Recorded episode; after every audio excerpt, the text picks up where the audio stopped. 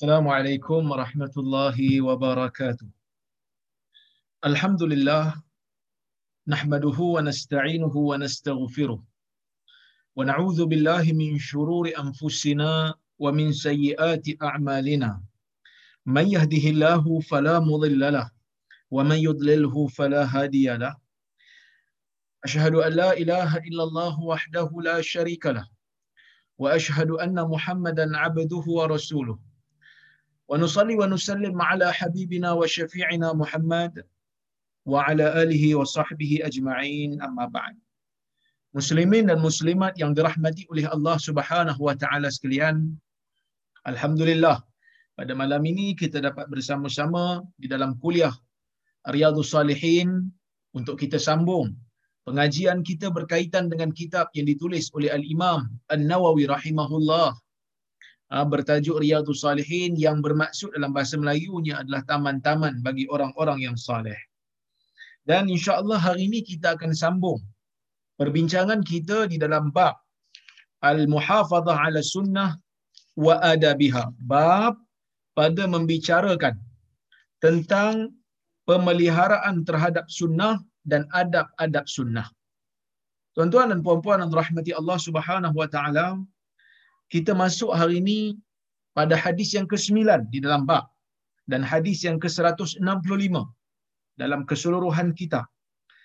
Kata Al-Imam An-Nawawi rahimahullah, "Anhu anna Rasulullah sallallahu alaihi wasallam amara bilaqil asabi' was-safhah wa qala innakum la tadruna fi ayyihi al-barakah."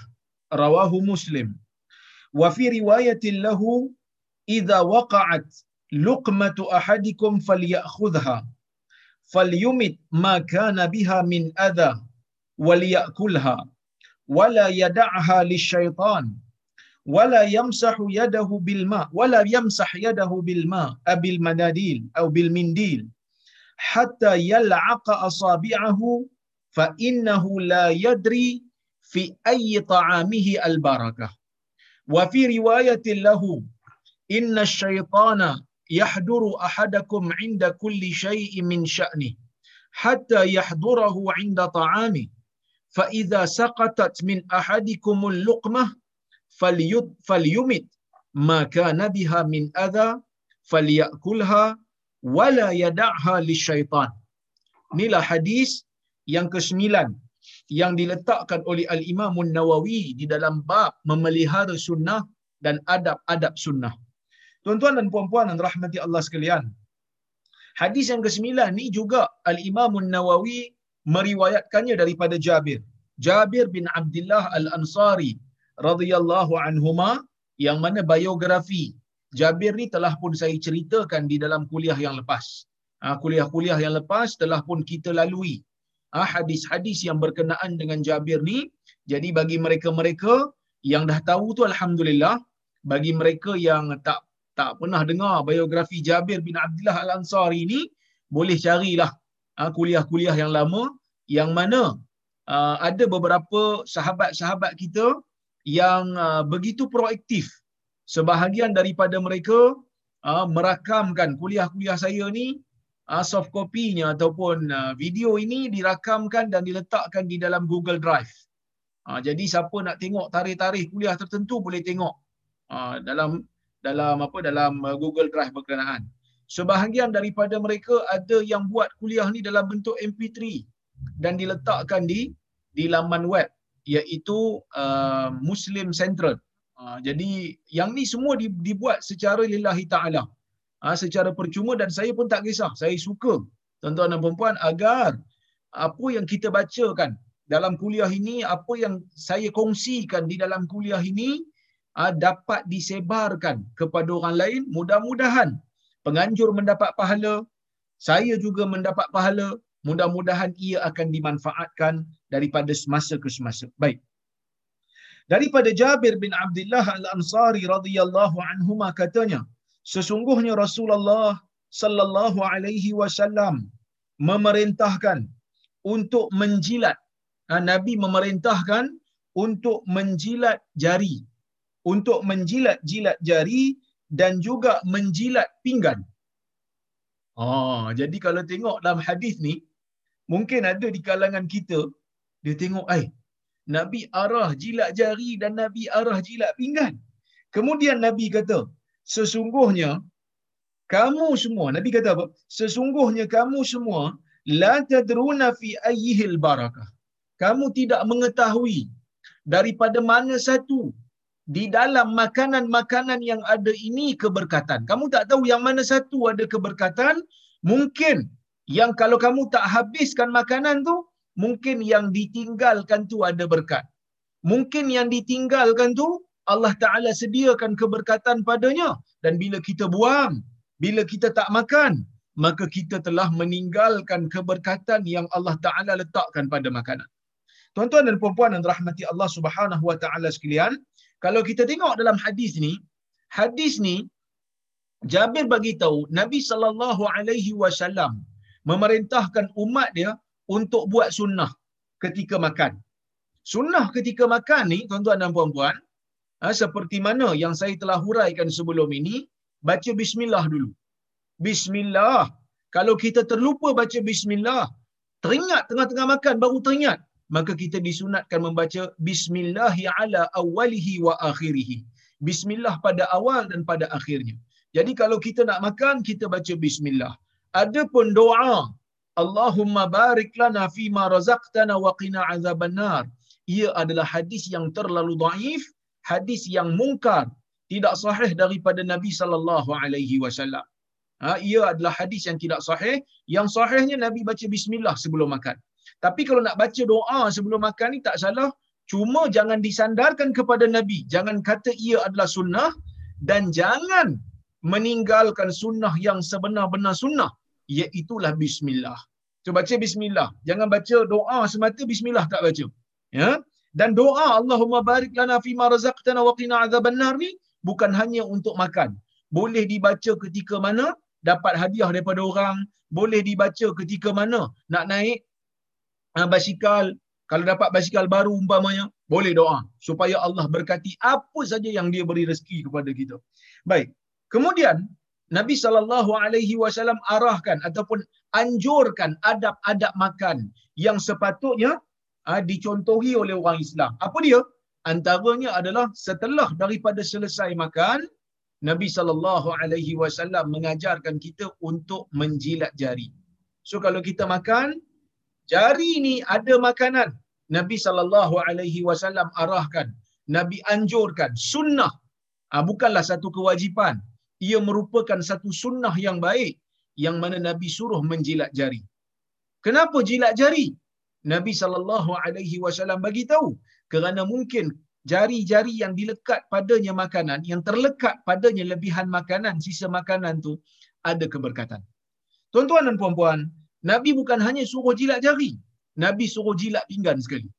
Cuma mungkin ada di antara kita yang pelik. Eh Ustaz, macam mana nak jilat pinggan? Takkan nak ambil pinggan pergi jilat pula? Nampak macam tak cantik lah. Nampak macam orang tengok pun, eh, lain macam je perangai dia ni jilat pinggan. Maka, sah, jangan risau, kerana mengamalkan sunnah ni insya Allah dia tak nampak pelik. Sebab apa? Sebab dalam riwayat yang lain, ya, sahabat me- me- me- menyebutkan bahawasanya Nabi sallallahu alaihi wasallam mengarahkan kami an-naslutal qis'ah supaya kami ni me, apa ni merat ah, kita panggil apa uh, naslut ni macam ya tatabba kita ada pinggan kita ambil jari kita kita sapu di atas pinggan dan dan kita jilat tangan tu. Maksudnya bukan kita ambil pinggan, kita pergi jilat ke pinggan tu. Nampak sangatlah gelojohnya kan. Ha, kita ambil dia ha, kita ambil tangan kita dan kita sapu dekat pinggan tu dan kita kita jilat. Maksudnya apa tuan-tuan dan puan-puan? Maksudnya Nabi sallallahu alaihi wasallam nak mengarahkan kita supaya kita menghabiskan makanan yang ada di dalam bekas makanan kita kerana bekas makanan kita yang berada di depan kita itu ada keberkatan dan kita tak tahu yang mana satu keberkatan. Keberkatan ni apa dia? Al-Imam An-Nawawi rahimahullah menjelaskan keberkatan ni termasuklah ha, sama ada sesuatu yang lama mengenyangkan kita ataupun sesuatu yang menguatkan kita untuk melaksanakan ataupun melakukan ibadah. Ha, jadi kalau kita cari keberkatan dalam makanan ni, berkemungkinan dia akan menjadikan diri kita lebih kuat, ha, lebih bertenaga untuk melakukan ibadah kepada Allah Subhanahu Wa Taala.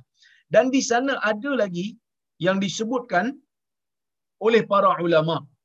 Antaranya Al-Qurtubi, kalau tak silap saya lah, Al-Imam Abu Abbas Al-Qurtubi ada menyebutkan di antara hikmah ha, di antara hikmah Nabi sallallahu alaihi wasallam arahkan kita untuk kita menjilat makanan ha, untuk kita menjilat jari dan juga ha, menjilat jari yang disapukan di atas pinggan. Selain daripada nak mencari keberkatan di antara hikmahnya juga ialah untuk kita mengekalkan perasaan tawaduk untuk kita mengekalkan perasaan rendah diri bahawasanya kita adalah hamba Allah yang sangat menghargai rezeki daripada Allah sangat mengharapkan rezeki yang tidak putus sehingga kita menghargai walaupun sekecil-kecil rezeki.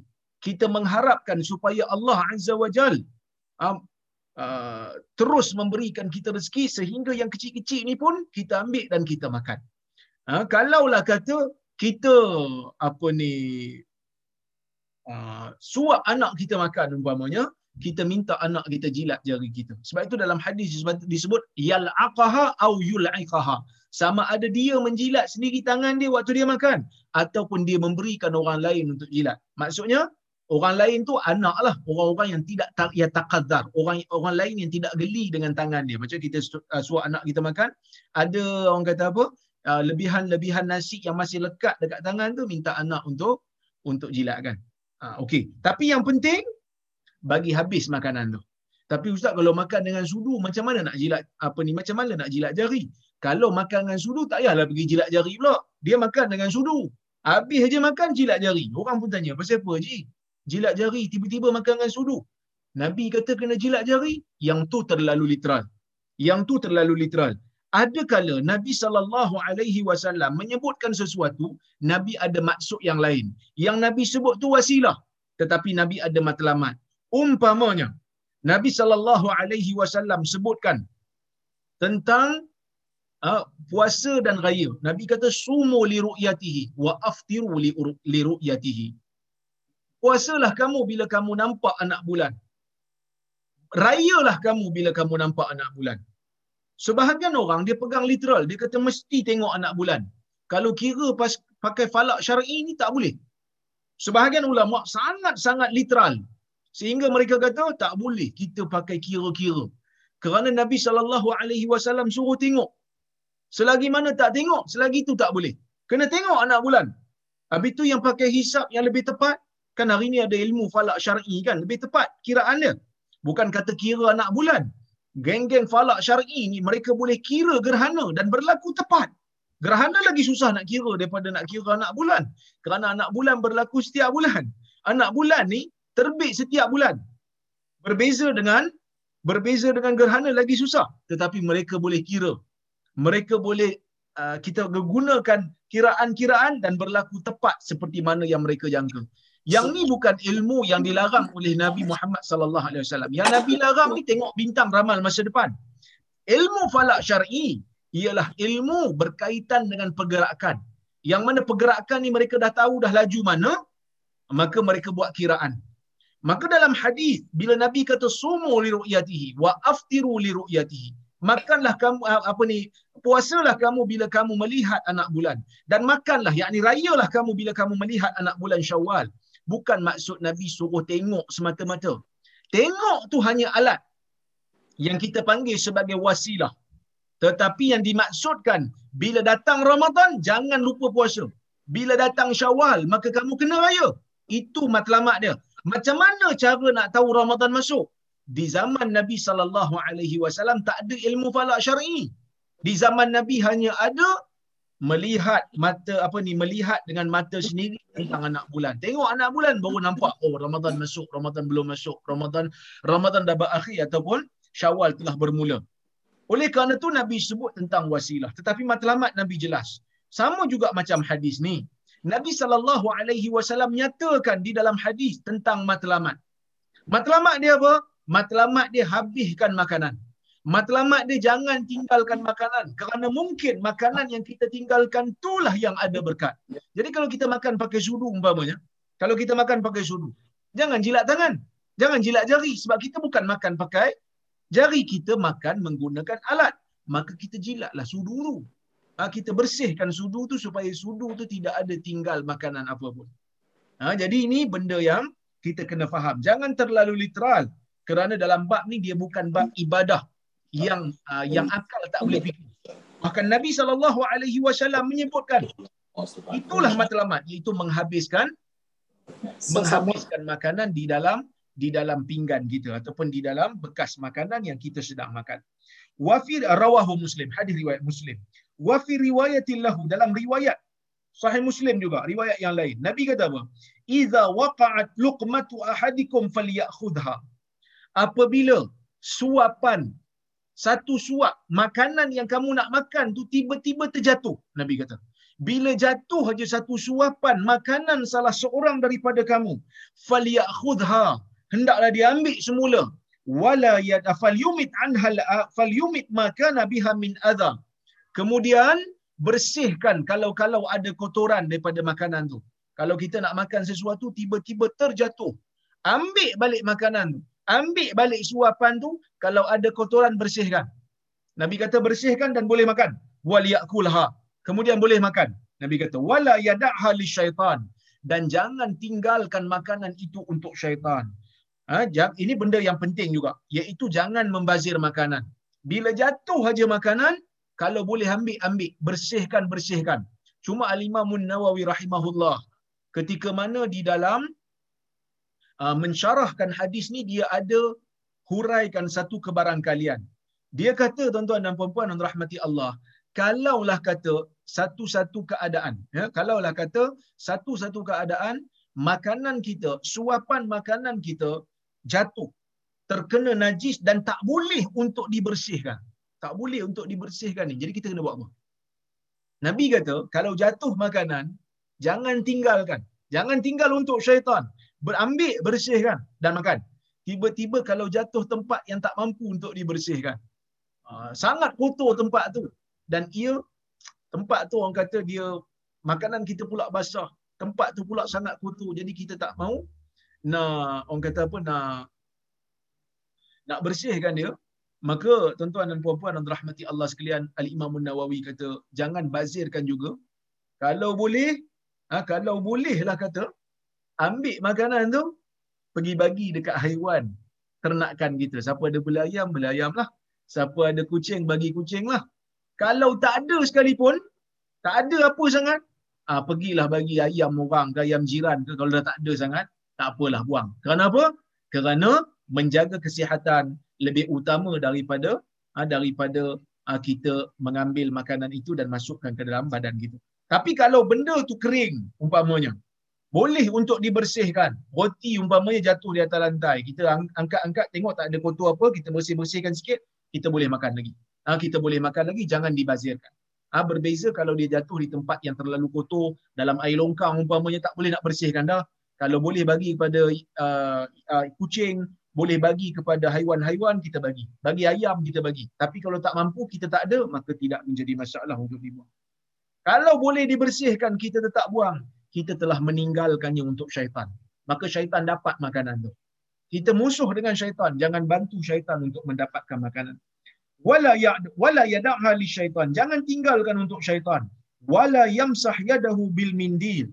Jangan pula adi sapukan tangannya itu dengan jangan menyapu tangannya itu dengan kain. Hatta yal'aqa asabi'ahu sehinggalah dia membersih atau menjilat tangannya. Maksud bila dia, jangan apa ni uh, jangan lap dengan tisu melainkan dia jilat dulu. Bila dah jilat baru lap dengan tisu. Kalau nak basuh pergi basuh. Lepas pada dia jilat. Okey? Fa innahu la yadri fi ayyi ta'amihi barakah dan sesungguhnya dia tak tahu mana satu di dalam makanannya itu ada keberkatan. Wa fi riwayatil lahu dalam satu riwayat Imam Muslim juga. Ya, dalam satu riwayat yang lain Imam Muslim menyebutkan hadis Nabi sallallahu alaihi wasallam Nabi bersabda, "Inna syaitana yahduru ahadakum 'inda kulli syai." Sesungguhnya syaitan ini sentiasa menghadirkan dirinya kepada salah seorang daripada kamu, kepada setiap seorang daripada kamu setiap ketika daripada keadaannya hatta yahdurahu inda ta'ami. Sehingga syaitan menghadirkan dirinya ketika mana seorang hamba tu sedang makan. Dia tengah makan pun syaitan datang. Fa iza saqatat min ahadikum luqmah falyumit ma kana biha min adha. Kalaulah jatuh suapan salah seorang daripada kamu jatuh suapan makanan salah seorang daripada kamu maka bersihkanlah kotoran yang ada Ah, pada makanan itu falyakulha kemudian makanlah. Wala yad'ha lisyaitan dan jangan tinggalkan dia untuk syaitan. Baik. Syekh Mustafa Bura dia menyebutkan dia kata hadis ini memberikan kita pengajaran. Yang pertama at-targhib bilaqil asabi' was-suhun hadis ni memberikan kita satu pengajaran iaitu galakkan untuk kita menjilat tangan dan juga menjilat bekas makanan iaitu dengan kita sapukan tangan di atas pinggan lepas tu uh, apa ni kita jilat makanan kita ha? kita jilat apa ni tangan kita yang telah dilalukan pada pinggan kalau ada bekas-bekas makanan lah wa fi zalika muhafazah ala ni'mah dalam perkara ini tujuan dia apa tujuan dia adalah untuk me- memelihara terhadap nikmat yang Allah Taala berikan kepada kita. Kita syukur, kita tawaduk pada Allah. Dan satu lagi dia kata wa takhalluqun bitawaduk. Dan kita berakhlak dengan tawaduk. Tuan-tuan dan puan kadang-kadang ada orang dia rasa bila jilat jari rasa macam ish, nampak lapar sangat aku ni. Nampak macam tak ada standard lah aku ni. No. Benda tu adalah sunnah Nabi. Memang mula-mula kita rasa macam eh rasa macam geli lah orang tengok. Nak rasa macam malu, segan. Perasaan itu mestilah dibuang kerana memang tujuan jilat jari ini nak suruh kita tawaduk nak suruh kita rendah diri kita adalah hamba. Dalam satu hadis Nabi sallallahu alaihi wasallam pada satu ketika dia tengah makan. Nabi tengah makan bersama dengan sahabat. Duduk di bawah bersama dengan sahabat. Tiba-tiba datang orang daripada luar Madinah dia cari Nabi. Dia tahu tu Nabi dia kata pelik makanan kau ni. Cara makan kau ni bukan cara makan pemimpin. Kerana Nabi sallallahu alaihi wasallam merupakan pemimpin Madinah pada waktu tu Nabi ni kira macam presiden lah di Madinah. Tapi Nabi kata Allah menciptakan aku sebagai hamba dan Allah tidak pernah menciptakan aku sebagai orang yang sombong. Jadi sebab itu tuan-tuan dan puan-puan pensyariatan hukum ni selain daripada nak jaga kita supaya tak membazir satu lagi nak suruh kita tawaduk rendah diri kita adalah hamba jilat jari nak tunjuk kita ni orang biasa saja. Dan satu lagi nak tunjuk bahawasanya kita adalah hamba yang sangat-sangat mengharapkan nikmat Allah dan tidak membazir yang kedua wa fi ilqa'i fadlati ta'am ihanatul linni'mah wa takabburun anha dan bila kita buang lebihan makanan sedangkan kita boleh makan ia merupakan satu penghinaan kepada nikmat dan ia merupakan takabur terhadap nikmat yang Allah Azza wa Jalla berikan kepada kita. Kemudian yang kedua dia kata, aklu ma waqa'a 'ala al-ard ba'da taqliqihi min al-wasakh. Hada idza amkana takhlisuhu wa lam yaqa' 'ala makanin najis. Dia kata, boleh untuk makan makanan yang terjatuh di atas tanah, di atas bumi setelah dibersihkan daripada kotoran. Hukum ini hanya terpakai jika mungkin untuk dibersihkan selagi mana dia tak jatuh di tempat yang najis kalau jatuh di tempat najis ataupun jatuh di tempat yang kotor dan tak mampu untuk dibersihkan maka tak perlulah untuk bersihkan sebaliknya berilah kepada haiwan makan ataupun buangkan saja kerana ia sudah menjadi bahaya pada diri kita sendiri kemudian yang ketiga dia kata wa fil hadis isbatul lisyayatin dan dalam hadis ni menunjukkan tentang kewujudan syaitan kewujudan syaitan-syaitan. Syaitan ni ada setiap masa bersama dengan kita. Wa annahum ya'kulun. Dan syaitan-syaitan ni sentiasa makan. Wa nahnu nusallim bihada. Dan kita terima benda ni. Wa in kunna la narahum. Walaupun kita tidak melihat syaitan.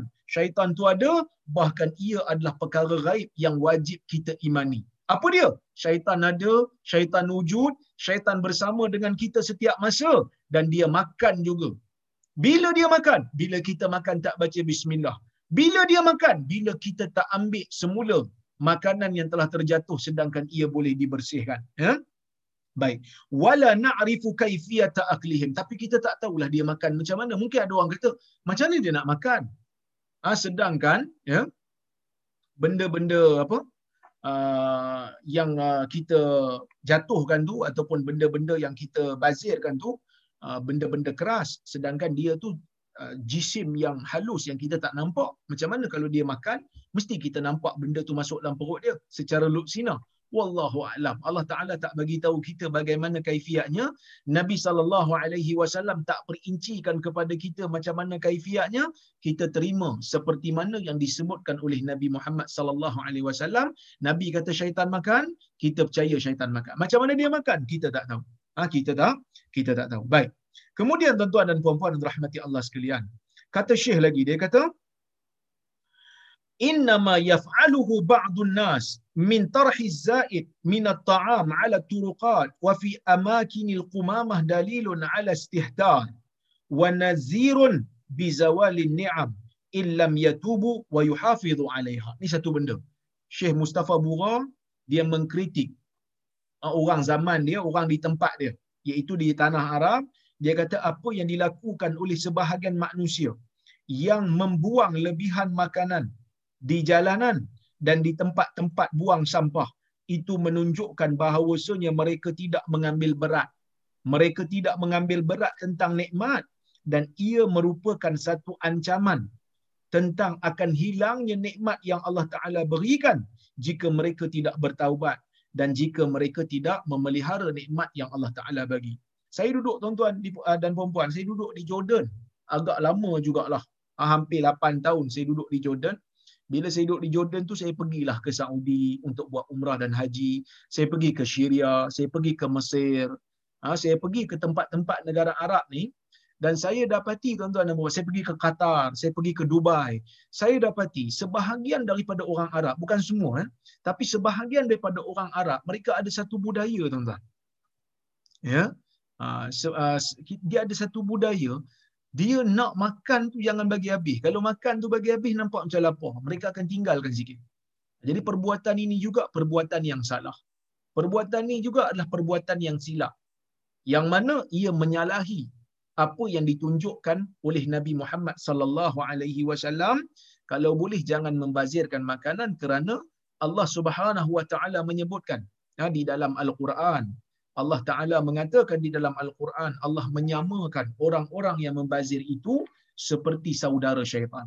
Ha, seperti mana firman Allah di dalam Al-Quran, Innal mubadzirina kanu ikhwana syaitan. Ha, yang mana Allah Subhanahu Wa Ta'ala menyebutkan, orang-orang yang membazir itu ha, merupakan uh, saudara kepada syaitan. Ha, saudara kepada syaitan yang mana syaitan ini sentiasa kufur kepada nikmat yang diberikan oleh Allah Azza wa Jal ha, kepada dirinya. Allah Subhanahu wa taala berikan syaitan ni macam-macam nikmat.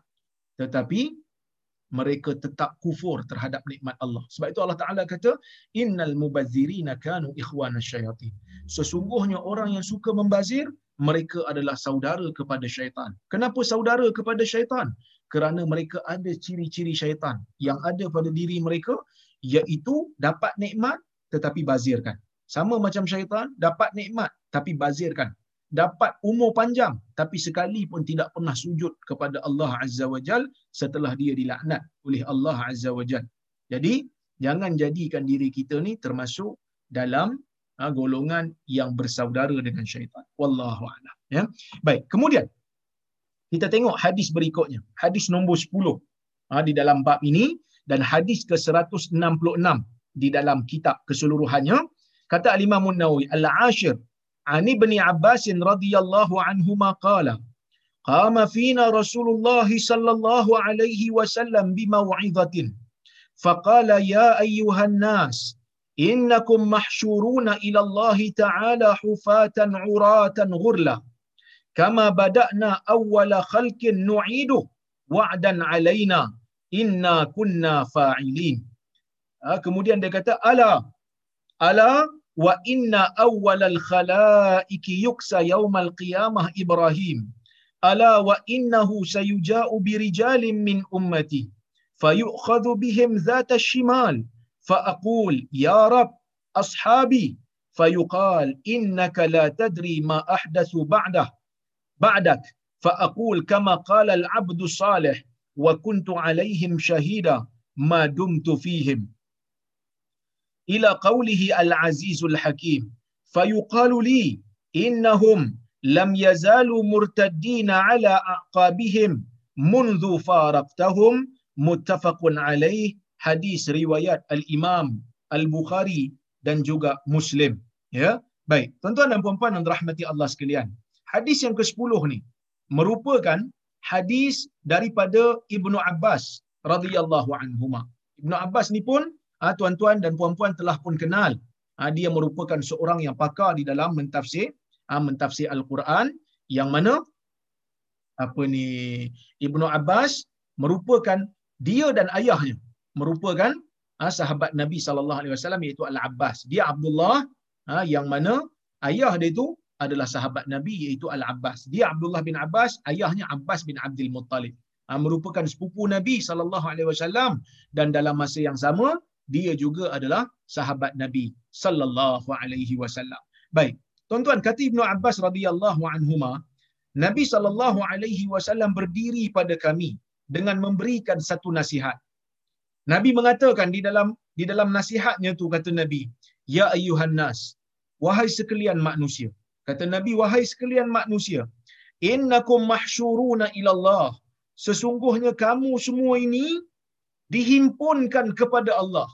Kamu semua ni nanti akan berhimpun akan dikumpulkan di hadapan Allah Azza wa Jal.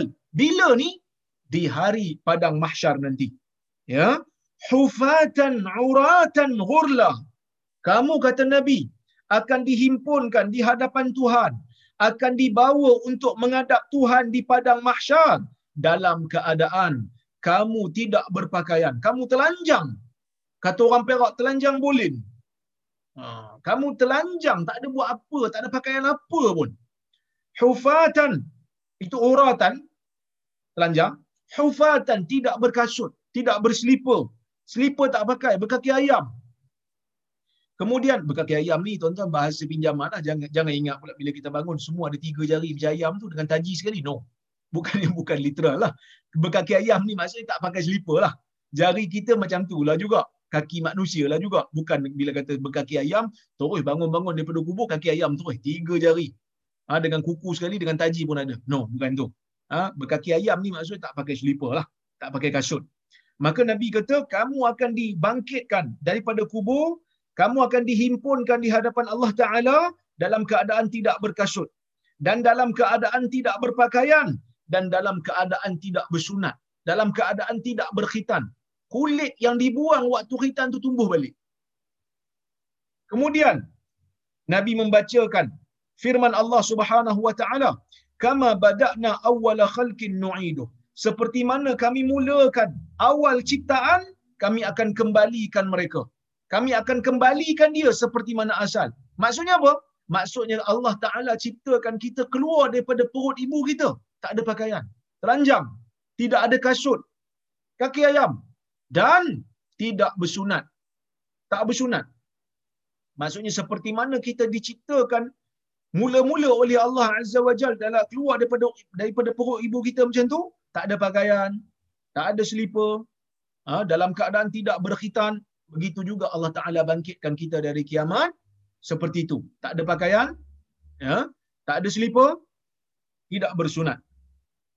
Ha, wa'dan alaina itu merupakan janji kami. Inna kunna fa'ili dan kami akan laksanakan. Ya? Kemudian nabi kata ala wa inna awwalal khalaiq yuksa yaumal qiyamah ibrahim.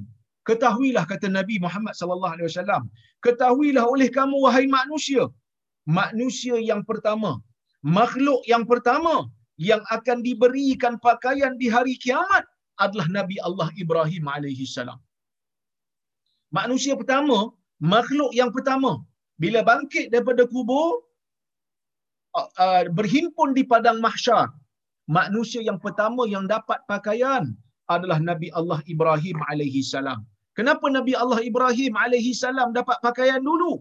ulama berbeza pendapat. Pertama, kita kena percaya sebab benda ni Nabi cerita. Mungkin ada di kalangan kita yang kata, eh, Ustaz, kalaulah kata semua orang pakat bangkit dalam keadaan tak ada pakaian, eh, kita dapat tengok aurat orang lah Ustaz. Boleh tengok usha-usha dia punya sikit, orang tu usha dia punya sikit. Perkara ini pernah ditanya oleh Aisyah radhiyallahu anha kepada Nabi Muhammad sallallahu alaihi wasallam. Nabi Muhammad pernah ditanya oleh Aisyah tentang benda ni. Ha, Nabi apa ni Aisyah tanyalah kat Nabi. Aisyah tanya, kalau macam tu masing-masing boleh tengok aurat masing-masing.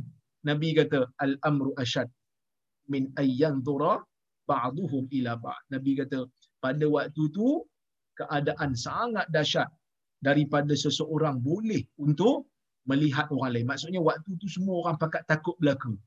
Waktu tu semua orang tak ada fikir dah nak tengok aurat orang. Mereka dalam keadaan ketakutan, mereka dalam keadaan cemas dan sebahagian mereka merasa azab. Kenapa rasa azab? Kerana matahari adalah sejengkal di atas kepala. Sebahagian daripada mereka tenggelam di dalam peluh. Sebahagian daripada mereka peluhnya hampir berkilo-kilometer mengalir. Kerana apa tuan-tuan dan puan-puan? Ha, kerana keadaan yang terlalu panas. Ya, keadaan yang terlalu panas. Jadi, saya uh, nak nasihatkan diri saya dan juga kita semua. Kita kena percaya bahawasanya hari mahsyar nanti memang kita tidak ada pakaian, kita akan uh, tidak berkasut dan kita akan tidak bersunat dan ini adalah hakikat.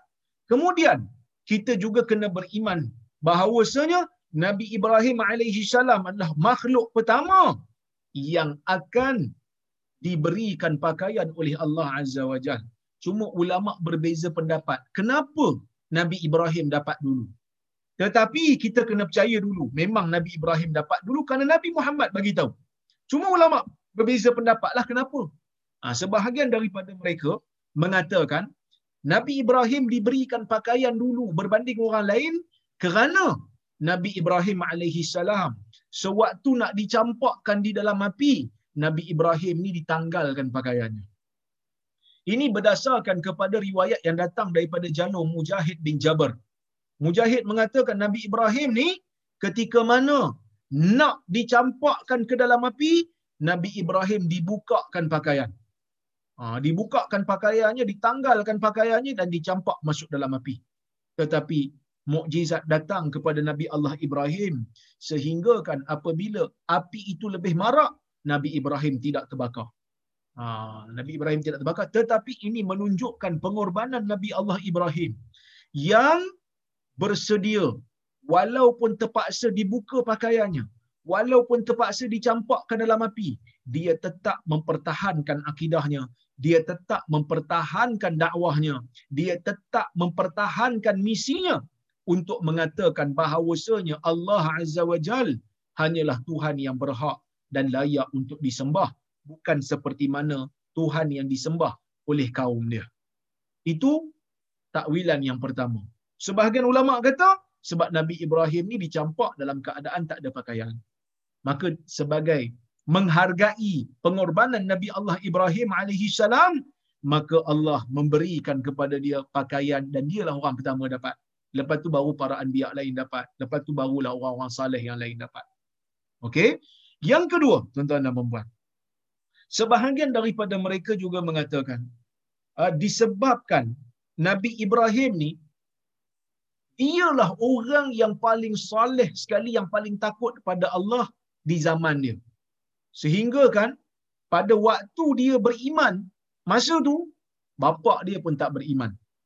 Walaupun ada sebagian ulama kata tu bukan bapa dia, bapa dia beriman dengan dia, tapi pandangan yang tepat bapa Nabi Ibrahim tidak beriman dengan Nabi Allah Ibrahim alaihi salam. Dialah orang yang paling takut kepada Allah pada waktu tu. Maka diberikan oleh Allah Azza wa Jalla pakaian awal kepada dia sebagai ya, sebagai orang yang uh, sebagai balasan dan memberikan dia rasa aman dan tidak cemas. Kerana pada waktu tu keadaan sangat menakutkan tapi dia tenang beriman kepada Allah dan dialah yang paling takut pada Allah. Ada juga uh, sebahagian ulama mentakwilkan mereka kata bukan sebab tu. Tetapi Nabi Allah Ibrahim diberikan oleh Allah Subhanahu Wa Taala pakaian ni yang pertama dia dapat adalah disebabkan kerana Nabi Ibrahim inilah yang memulakan bagi orang lelaki sunnah untuk memakai seluar. Sebelum tu tak pakai seluar, pakai kain belaka.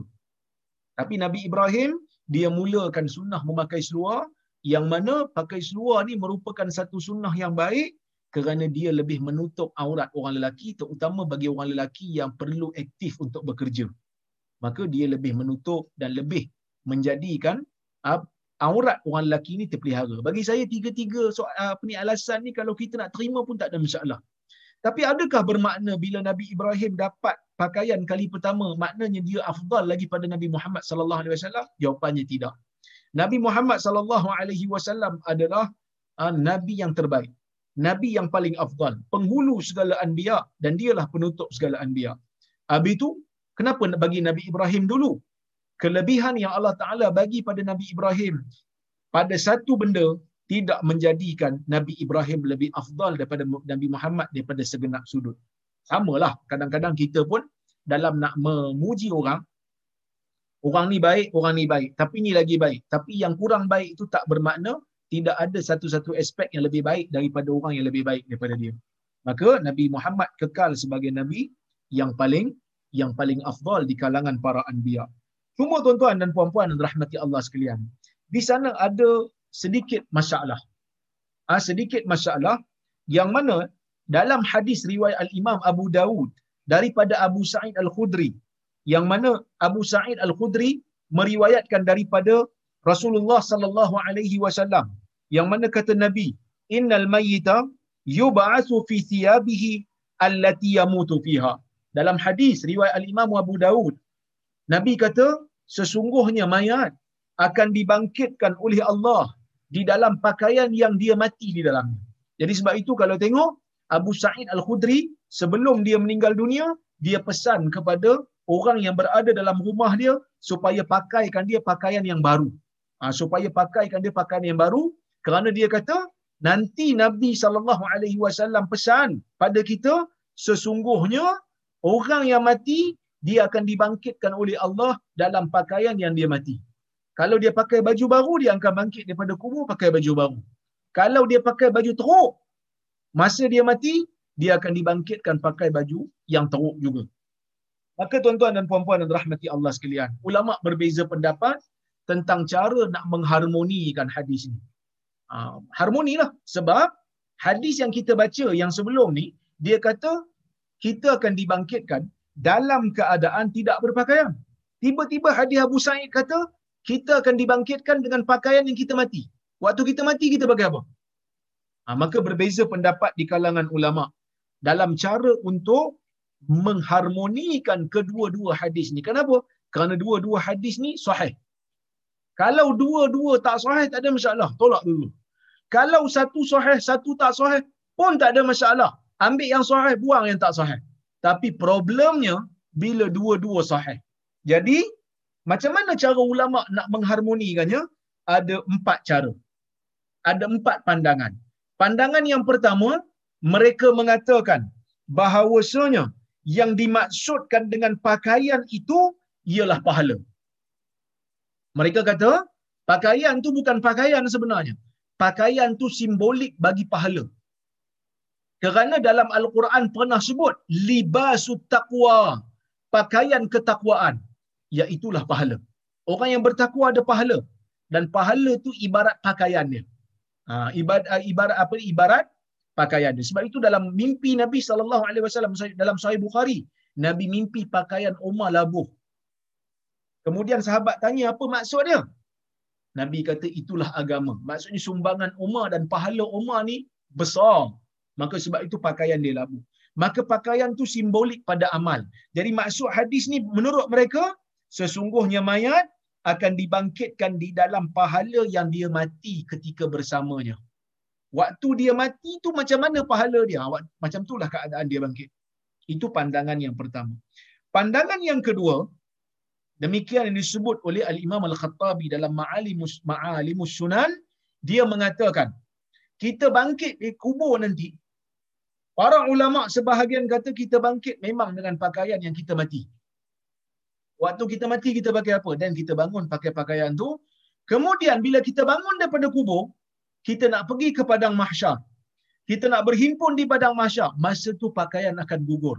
Kerana pakaian tu telah reput dan pakaian tu akan gugur. Pakaian tu akan hancur. Dan waktu kita di padang mahsyar, kita tak ada pakaian lagi. Ni pendapat yang ke yang kedua. Maksudnya, dia cuba untuk harmonikan. Pandangan pertama tadi kata pahala. Maka kalau kita anggap hadis yang kedua ni pahala, tak ada tak adalah percanggahan, tak ada kontradik. Pandangan yang kedua kata memang dia akan pakai. Tapi bila sampai ke padang mahsyar dia tetap dia tetap akan tidak berpakaian kerana pakaian dia telah lusuh, pakaian dia telah reput dan pakaian dia akan gugur dan hancur. Kalau ikut pandangan ni pun tak ada khilaf.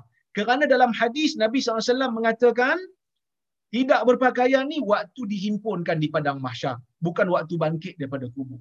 Pandangan yang ketiga, mereka mengatakan bahawasanya sebahagian orang aja yang akan bangkit dengan berpakaian, manakala sebahagian yang lain tidak berpakaian, melihat kepada amalan masing-masing.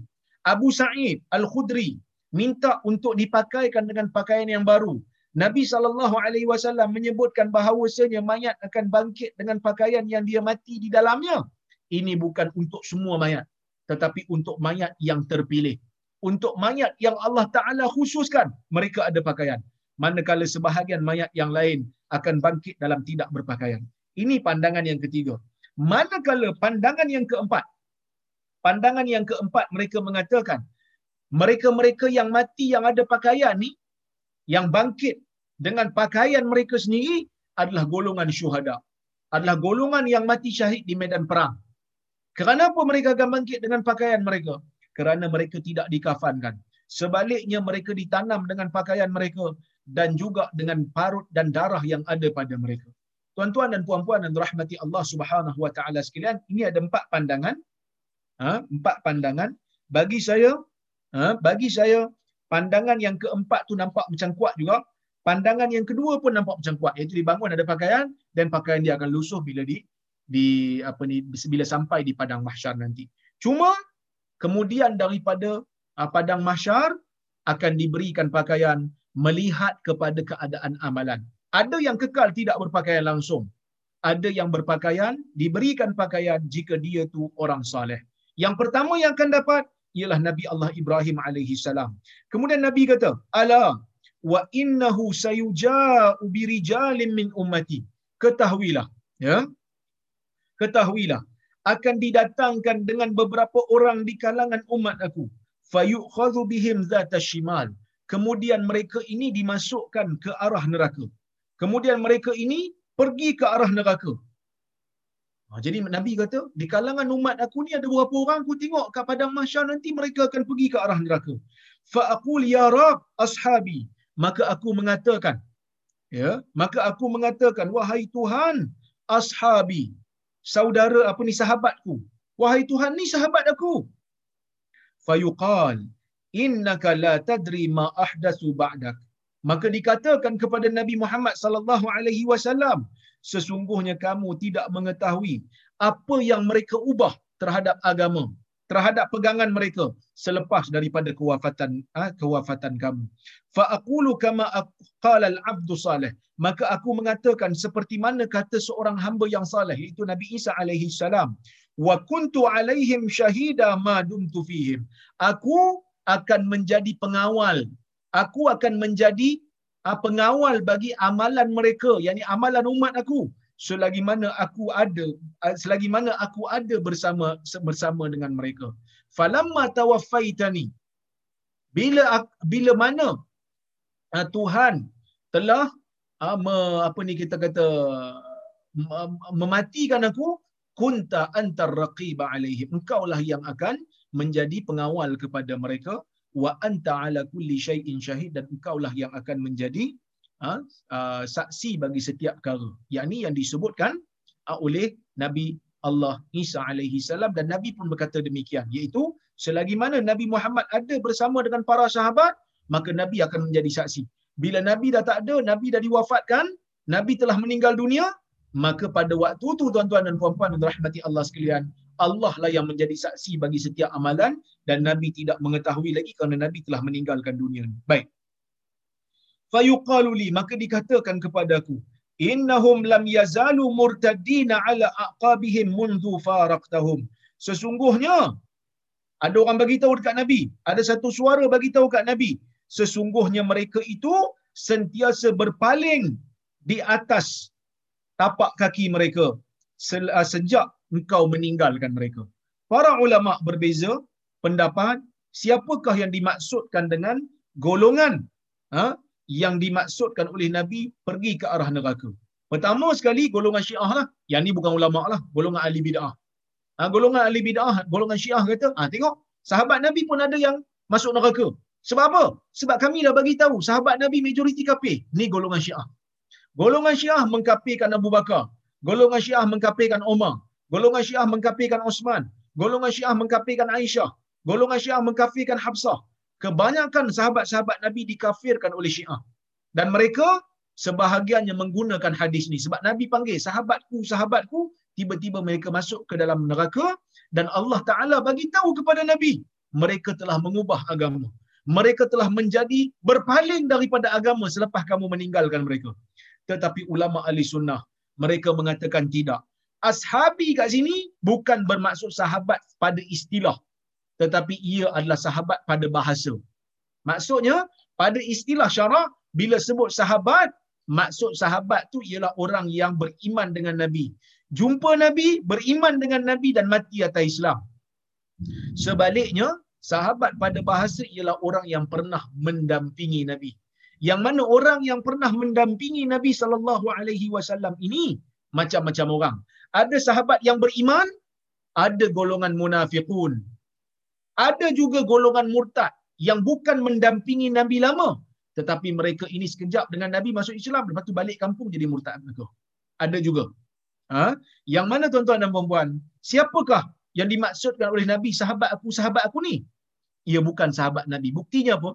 Dalam hadis Nabi SAW diperintahkan, dicadangkan oleh para sahabat untuk membunuh orang munafik. Yang mana kita tahu orang munafik ni bukan sahabat. Nabi kata la hatta la yaqulan nas hatta la yatahaddath yatahaddath nas inna muhammadan yaqtulu ashabah. Jangan nanti manusia akan cakap. Jangan supaya tidak jangan bunuh. Supaya tidak orang berkata Muhammad membunuh sahabatnya. Adakah orang munafik sahabat nabi? Tidak tetapi orang lain anggap dia adalah sahabat Nabi kerana dia berdamping dengan Nabi Muhammad sallallahu alaihi wasallam sedangkan dia dia adalah golongan yang munafik. Jadi siapa tuan-tuan yang yang akan di yang akan dimasukkan dalam neraka yang dipanggil oleh Nabi ni? Yang pertama adalah golongan murtad. Ha, golongan murtad yang murtad setelah daripada Nabi wafat. Yang menolak hukum Islam. Terutamanya di zaman Abu Bakar. Ada yang murtad ha, keluar daripada agama Islam. Itu yang pertama. Yang kedua, golongan munafik lah. Golongan munafik di zaman Nabi. Golongan yang ketiga, tuan-tuan, yang dihalau, ialah golongan-golongan yang melakukan bid'ah. Yang mengubah ajaran Nabi, mengubah sunnah Nabi. Dan mereka ini juga akan dihalau. Golongan yang banyak melakukan bid'ah akan dihalau daripada minum daripada telaga Nabi. Dan yang keempat, ialah golongan yang melakukan maksiat iaitu golongan orang-orang yang uh, melakukan dosa-dosa besar iaitu golongan fasik. Mereka ini yang dipanggil oleh Nabi tetapi uh, terus dimasukkan oleh Allah ke dalam neraka disebabkan kesalahan yang mereka lakukan. Maka sebab itu tuan-tuan dan puan-puan yang dirahmati Allah Subhanahu wa taala sekalian, kita kena berpegang dengan sunnah Nabi sallallahu alaihi wasallam. Semampu mungkin kita kena pegang dengan sunnah. Kena pegang dengan Quran, kena pegang dengan sunnah. Kenapa kena pegang dengan Quran dan Sunnah? Ini yang akan menyelamatkan kita. Kita tak jadi masalah kalau tak buat bid'ah hasanah. Tetapi kita jadi masalah kalau kita membenci sunnah. Jadi sebab itu, tuan-tuan dan puan-puan, insya-Allah selagi mana tuan-tuan dan puan-puan bersama dalam kuliah Riyadhus Salihin ini mendengar kalam Nabi, mendengar kalam Rasul, ambil manfaat daripada kalam Rasul insya-Allah. Cinta kepada Rasul akan ada dan akan subur di dalam jiwa tuan-tuan dan puan-puan, insya-Allah juga dalam jiwa saya. Mudah-mudahan apa yang saya sampaikan pada malam ini memberikan sedikit manfaat untuk diri kita bersama Jadi saya rasa cukup sekadar tu untuk malam ini. Saya tengok kalau-kalau ada soalan ataupun teguran yang diberikan pada saya kalau saya disilap di mana-mana. Baik. Assalamualaikum. Waalaikumsalam. Kalau kita tak ada binatang peliharaan, makanan yang tak habis boleh kita kumpul dan buat composting.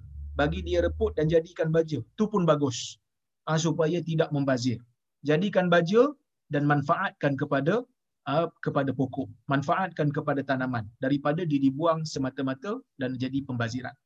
Ha, berbezalah kalau makanan tu dah basi dan memang tak boleh nak buat apa. Kalau kita boleh reputkan, reputkan. Kalau tak boleh, boleh saja untuk dibuang. Tidak menjadi masalah. Ya, kerana dah memang rosak. Baik. Assalamualaikum warahmatullahi wabarakatuh. Waalaikumsalam. Ada yang cakap semasa memasak garam mesti dibubuh paling last. Tak boleh awal-awal. Sunnah dan healthy. Adakah betul ini dalam hadis yang sahih? Tidak ada. Bahkan dalam riwayat yang menyebutkan bahawasanya sebelum makan kena letak garam dulu kat langit apa semua ini, ini semua adalah riwayat-riwayat yang tidak sahih. Riwayat-riwayat yang tidak sahih, riwayat yang sahih yang datang daripada Nabi sallallahu alaihi wasallam ha, di dalam uh, bab apa ni garam ni adalah satu riwayat daripada Ibnu Majah kalau tak silap saya. Sekejap saya cari kan, ya. Riwayat ini yang Oh, riwayat ini pun dhaif juga. Ha, riwayat ini pun dhaif iaitu sayyidu idamikum al-milh. Penghulu bagi lauk kamu adalah garam.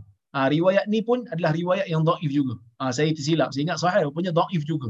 Syekh apa ni guru saya, Shu'aib Arnaud mengatakan hadis ni terlalu dhaif. Ha, tak sahih juga eh.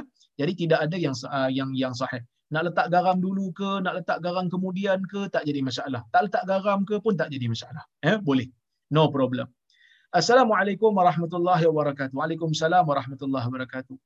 If I am praying alone in my room and tak ada orang dalam bilik, can I bersuara sikit bila baca bacaan dan zikir dalam solat? Bersuara sikit untuk membaca bacaan. Bacaan ini, solat ni ada dua jenis. Ada solat yang dipanggil sebagai solat jahriyah, iaitu solat yang dibaca kuat. Subuh, maghrib dan isyak ada solat yang dibaca perlahan iaitu solat zuhur dan asar. Ha, bagi solat zuhur dan asar tidak disunnahkan untuk membaca kuat. Tapi kalau dia baca kuat tidaklah membatalkan tidaklah membatalkan solat. Ha, tetapi bacaan yang kuat tu hanyalah ha, pada takbir intiqal, ha, takbir perubahan rukun dan juga Fatihah dan surah. Manakala zikir-zikir yang lain, zikir rukuk, zikir sujud, itu semua perlu dibaca secara uh, perlahan. Walaupun solat tu solat maghrib. Yang perlu baca kuat ialah takbir intiqal, kemudian uh, takbiratul ihram, kemudian takbir intiqal, kemudian Fatihah, kemudian apa ni surah, kemudian sami Allahu liman hamidah. Itu kuat bagi orang yang nak baca dengan kuat dan ia sunnah. Walaupun seorang diri solat di rumah kalau nak baca kuat, no problem. Eh, no problem, boleh.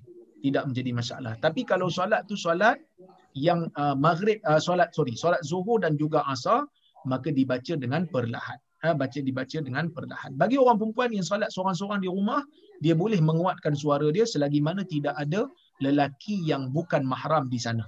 Kalau ada, disunatkan untuk dia uh, merendahkan suara dia. Okey?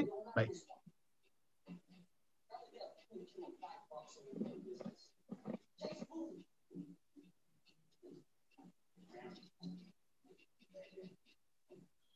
Okey.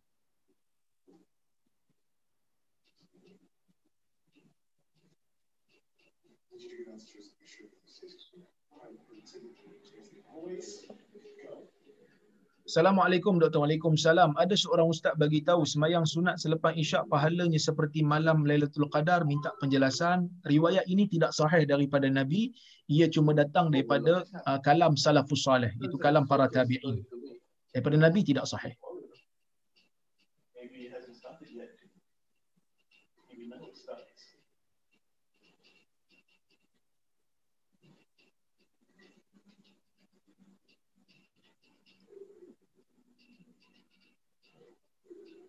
Assalamualaikum Ustaz Waalaikumsalam. Betul ke ulama ada yang berpendapat bahawa solat isyak lebih afdal dilambatkan? Apakah ini betul?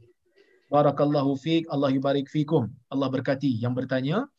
dalam hadis Nabi sallallahu alaihi wasallam pernah bersabda, "Laula an asyqa ala ummati la amartuhum bi ta'khiril isya ila thuluthil lail." Yang bermaksud, kalau tidaklah kerana aku menyusahkan umat aku, maka aku akan mengarahkan mereka untuk melewatkan isyak sehingga sepertiga malam. Jadi kalau ikutkan isyak ni elok dilewatkan sikit. Tetapi dalam banyak keadaan Nabi SAW mengawalkan isyak kerana Nabi tidak mahu membebankan sahabat dia. Jadi kalau kita boleh lewatkan isyak dan solat berjemaah bersama, solat berjemaah, maka elok lewatkan. Tapi kalau lah kata kita lewatkan dan solat bersendirian, maka eloklah kita awalkan, kita awalkan solat isyak secara berjemaah ha, bersama dengan imam di masjid. Wallahu a'lam.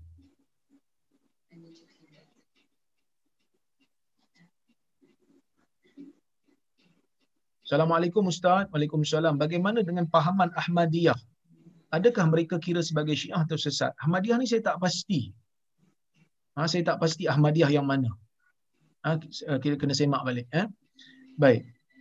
Ustaz, adakah benar kucing adalah binatang kesayangan Nabi? Nabi sayang semua binatang. Ha, Nabi SAW sayang semua binatang. Tetapi uh, yang kata kucing, mu'izzah apa semua tu adalah riwayat yang palsu. Ya? Baik yang kata Nabi sampai, sampai gunting jubah dia kerana kucing tidur di atas jubah itu itu adalah riwayat yang palsu yang tidak sahih. Baik. Hadis Nabi membaca surah Al-Mulk setiap malam sebelum tidur adakah sahih? Sebahagian ulama mengatakan ia sahih. Sebahagian ulama mengatakan sanad dia terputus tetapi tidak menjadi masalah untuk diamalkan dalam fadail eh, bagi orang yang kata dhaif lah eh. Baik. So kalau baca semua zikir, semua baca kuat dalam semua zikir batal tak solat? Tidak batal kalau yang dibaca zikir. Ha, kalau menyanyi batal. Ha, kalau menyanyi Siti Nurhaliza dalam solat batal. Eh? uh.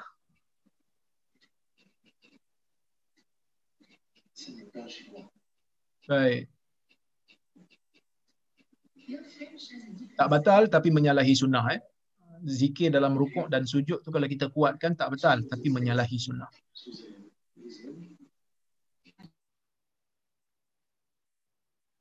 Okey. Banyak soalan ni. Malam ni ramai kan? Masya Allah. Ya, saya tengok lagi kalau kalau ada.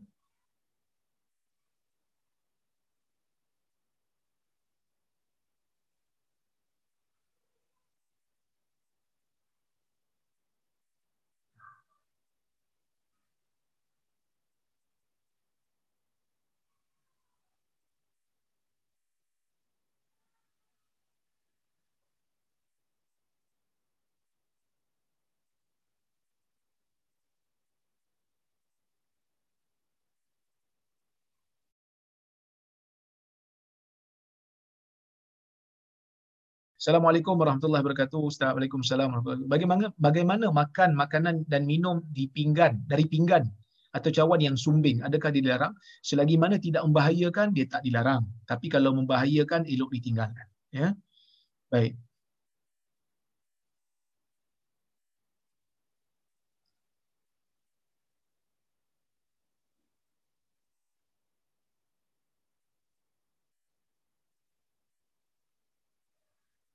Boleh tak minta organizer di sini send out invite to Dr. Rora's presentation much earlier. Today yang yang today ni kami terima bila ceramah dah start.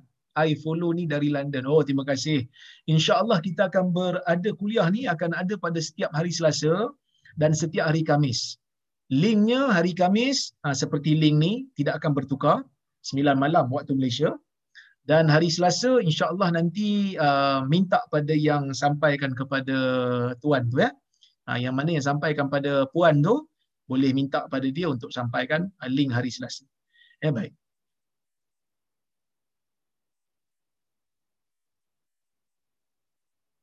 Assalamualaikum warahmatullahi wabarakatuh. Apakah yang dimaksudkan dengan ketegasan Ibnu Umar dan kelonggaran Ibnu Abbas dan mengapa tiada nama sahabat lain yang juga terkenal kefakihan mereka seperti Muaz bin Jabal dan lain-lain? Baik, uh, memang para sahabat ni ramai yang faqih. Abu Bakar faqih, Umar faqih, Muaz pun faqih. Ubay pun faqih. Tapi kenapa di, di mention Ibnu Umar dan Ibnu Abbas? Kerana yang awal-awal ni kebanyakan meninggal awal. Yang Ibnu Umar dengan Ibnu Abbas ni dia lama hidup dan mereka banyak memberikan fatwa. Dan bila orang tengok zaman kemudian, orang tengok fatwa-fatwa Ibnu Abbas banyak longgar dan fatwa Ibnu Umar ni banyak yang keras. Jadi sebab itu ada yang kata jangan ikut jangan terlalu banyak mengambil kelonggaran Ibn Abbas dan jangan terlalu banyak mengambil uh, pandangan keras Ibn Umar kerana kedua-dua ni dia macam kontra sikit. Kuat, keras, sempit, tegas dan juga longgar. Uh, bukanlah bermakna Ibn Abbas tak bagus. Banyak pandangan Ibn Abbas yang bagus. Ibn Umar bagus. Cuma ulama dia dia dia, dia, dia kata hati-hati. Uh, jangan terlalu jangan terlalu terpesona. Kerana ada pandangan sahabat lain juga yang bagus. Eh, baik. Assalamualaikum Ustaz. Waalaikumsalam. Apa pendapat Ustaz tentang ruqyah untuk mengubati penyakit dan gangguan jin? Adakah ada ruqyah? Ada ruqyah yang sunnah. Ada ruqyah yang sunnah. Um, hari tu ada orang bagi kat saya satu buku. Yang mana buku tu sangat bagus. Um, buku tu berkaitan dengan ruqyah-ruqyah yang sunnah. Ha? Um, siapa? Ah, ni, apa Puan Lin ada sharekan pada saya. Ya, jadi saya macam mana saya nak bagi kat tuan eh? Saya pun tak tahu macam nak bagi. Uh, sebab uh, buku tu dekat dia. Uh, tapi Puan Lin ada dalam ni kalau tak silap. Uh, nanti Puan Lin mungkin boleh boleh sampaikan kepada tuan untuk disampaikan kepada grup apa ni usrah yang dikelolakan oleh Haji Shah Hakim. Ya. Uh, jadi memang ada rukiah-rukiah yang sunnah.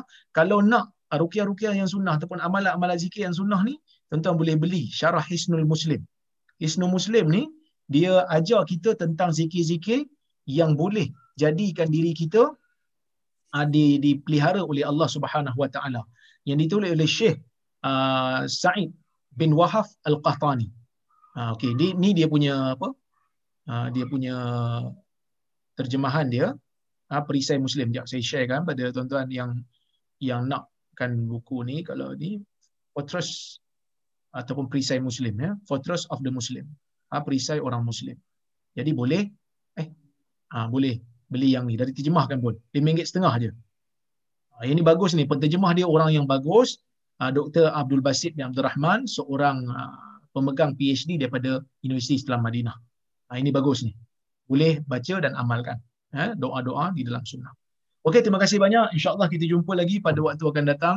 Minta maaf kalau ada soalan-soalan yang saya terlepas pandang. Uh, InsyaAllah waktu lain kita tanya lagi. Banyak sangat soalan pada malam ni. Terima kasih banyak. Kehadiran pun sangat ramai. Saya sangat sangat seronok. Terima kasih banyak. Uh, terima kasih pada Haji Shah yang menganjurkan kuliah pada malam ini. Terima kasih pada semua yang hadir. Uh, saya minta maaf ketika kasar bahasa tersilap kata. Aku qawli hadha wa astaghfirullahalazim li walakum. Wassalamualaikum warahmatullahi wabarakatuh. Waalaikumsalam warahmatullahi wabarakatuh.